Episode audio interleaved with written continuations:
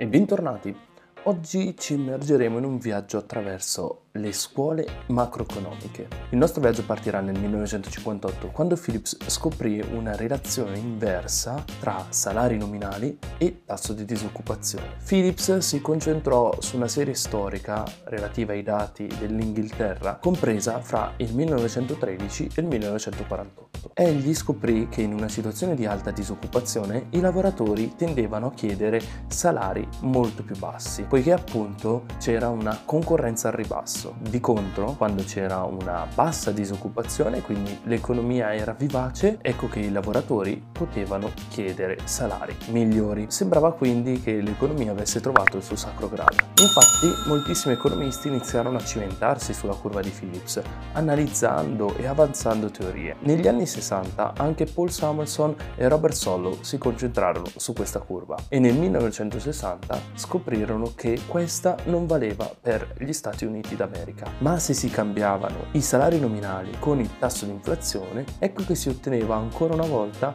quella curva inclinata negativamente. L'interpretazione che se ne diede di questa nuova curva era che in una situazione di vivacità economica e quindi con una bassa disoccupazione, le persone e gli agenti economici iniziassero a consumare e investire e questo non poteva far altro che determinare un aumento dell'inflazione. Di contro, quando l'inflazione è alta, questo porta a raffreddare raffreddare l'economia e quindi a scatenare fenomeni deflazionistici. Sembrava quindi che si fosse aggiustata la curva di Phillips e che si fosse finalmente trovato il cavillo corretto per legare il mercato della moneta al mercato del lavoro. Ma questa rappresentazione non riusciva a spiegare i fenomeni di stagflazione ovvero le situazioni di alta inflazione e alta disoccupazione. Arriveranno quindi i monetaristi a risolvere questo problema. Infatti Phelps e Friedman ipotizzarono una curva di Phillips aumentata per le aspettative. Questa nel breve periodo si presentava appunto come quella di Paul Summerson e Robert Sollo, ma nel lungo periodo era verticale. Veniva introdotto così nell'economia il concetto di moneta neutrale, ovvero che la moneta fosse neutrale nel lungo periodo. Attraverso questa visione della curva di Phillips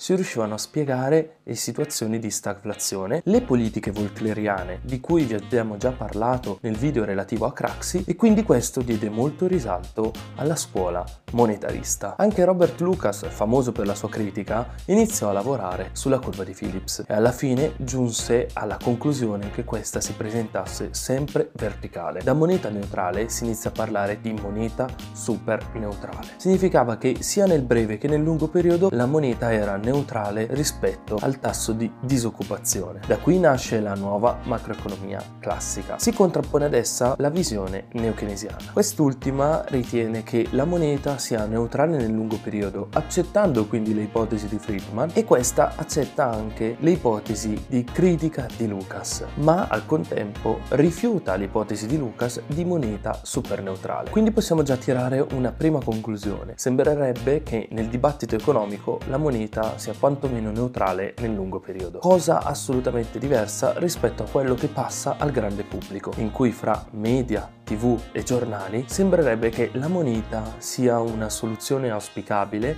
e da utilizzare. Bisogna dirsi francamente che la curva di Phillips si dimostrò corretta per alcuni decenni dello scorso secolo, ma già in questo secolo questa presenta alcune criticità che ovviamente gli economisti non nascondono. Bisogna però comunque chiedersi quali sia il rapporto che si viene a creare tra l'ente centrale e gli agenti economici. A questo proposito risponde un modello molto famoso che si chiama modello Barro Gordon. Prima di passare alla lavagna e spiegarvi questo modello in modo più dettagliato, perché appunto si tratta di un gioco competitivo fra due forze, bisogna ricordarsi quindi che tutti i modelli sono sbagliati, poiché appunto questo si basa sulla curva di Phillips e quindi è sicuramente sbagliato. Però questo è utile e ci permette di capire alcune cose. Il modello Barro-Gordon delinea il perché una banca centrale non abbia la possibilità di ridurre il livello di disoccupazione sotto il livello naturale senza pagare un prezzo in termini inflazionistici. In particolare questa è una teoria formulata da Barro e Gordon che presentano la politica monetaria come gioco di strategia tra l'autorità monetaria, ovvero la banca centrale, e gli operatori economici, ovvero i privati. Il modello generalizza un risultato che avevano individuato precedentemente Kyland e Prescott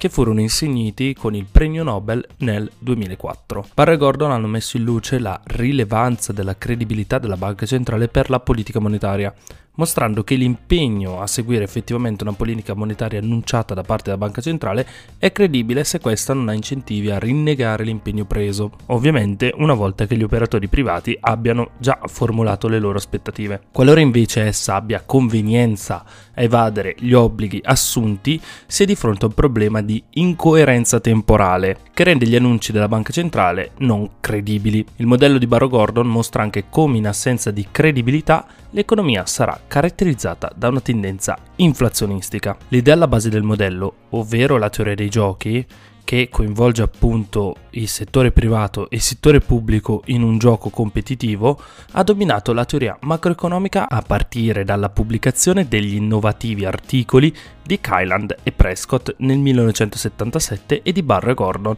nel 1983. Questa letteratura sottolinea che gli agenti economici seguono strategie di ottimizzazione in risposta alle strategie dell'autorità e che queste risposte del settore privato hanno una profonda influenza sull'efficacia delle misure di governo. In particolare, la credibilità delle politiche annunciate dai governi ne condiziona fortemente l'impatto sull'economia. Creiamo quindi il nostro modello. Si assume che le autorità monetarie attribuiscano importanza importanza sia all'inflazione che alla disoccupazione. Gli economisti quindi chiamano questa cosa funzione di perdita da minimizzare. Gli argomenti della funzione sono principalmente due e si tratta di due deviazioni.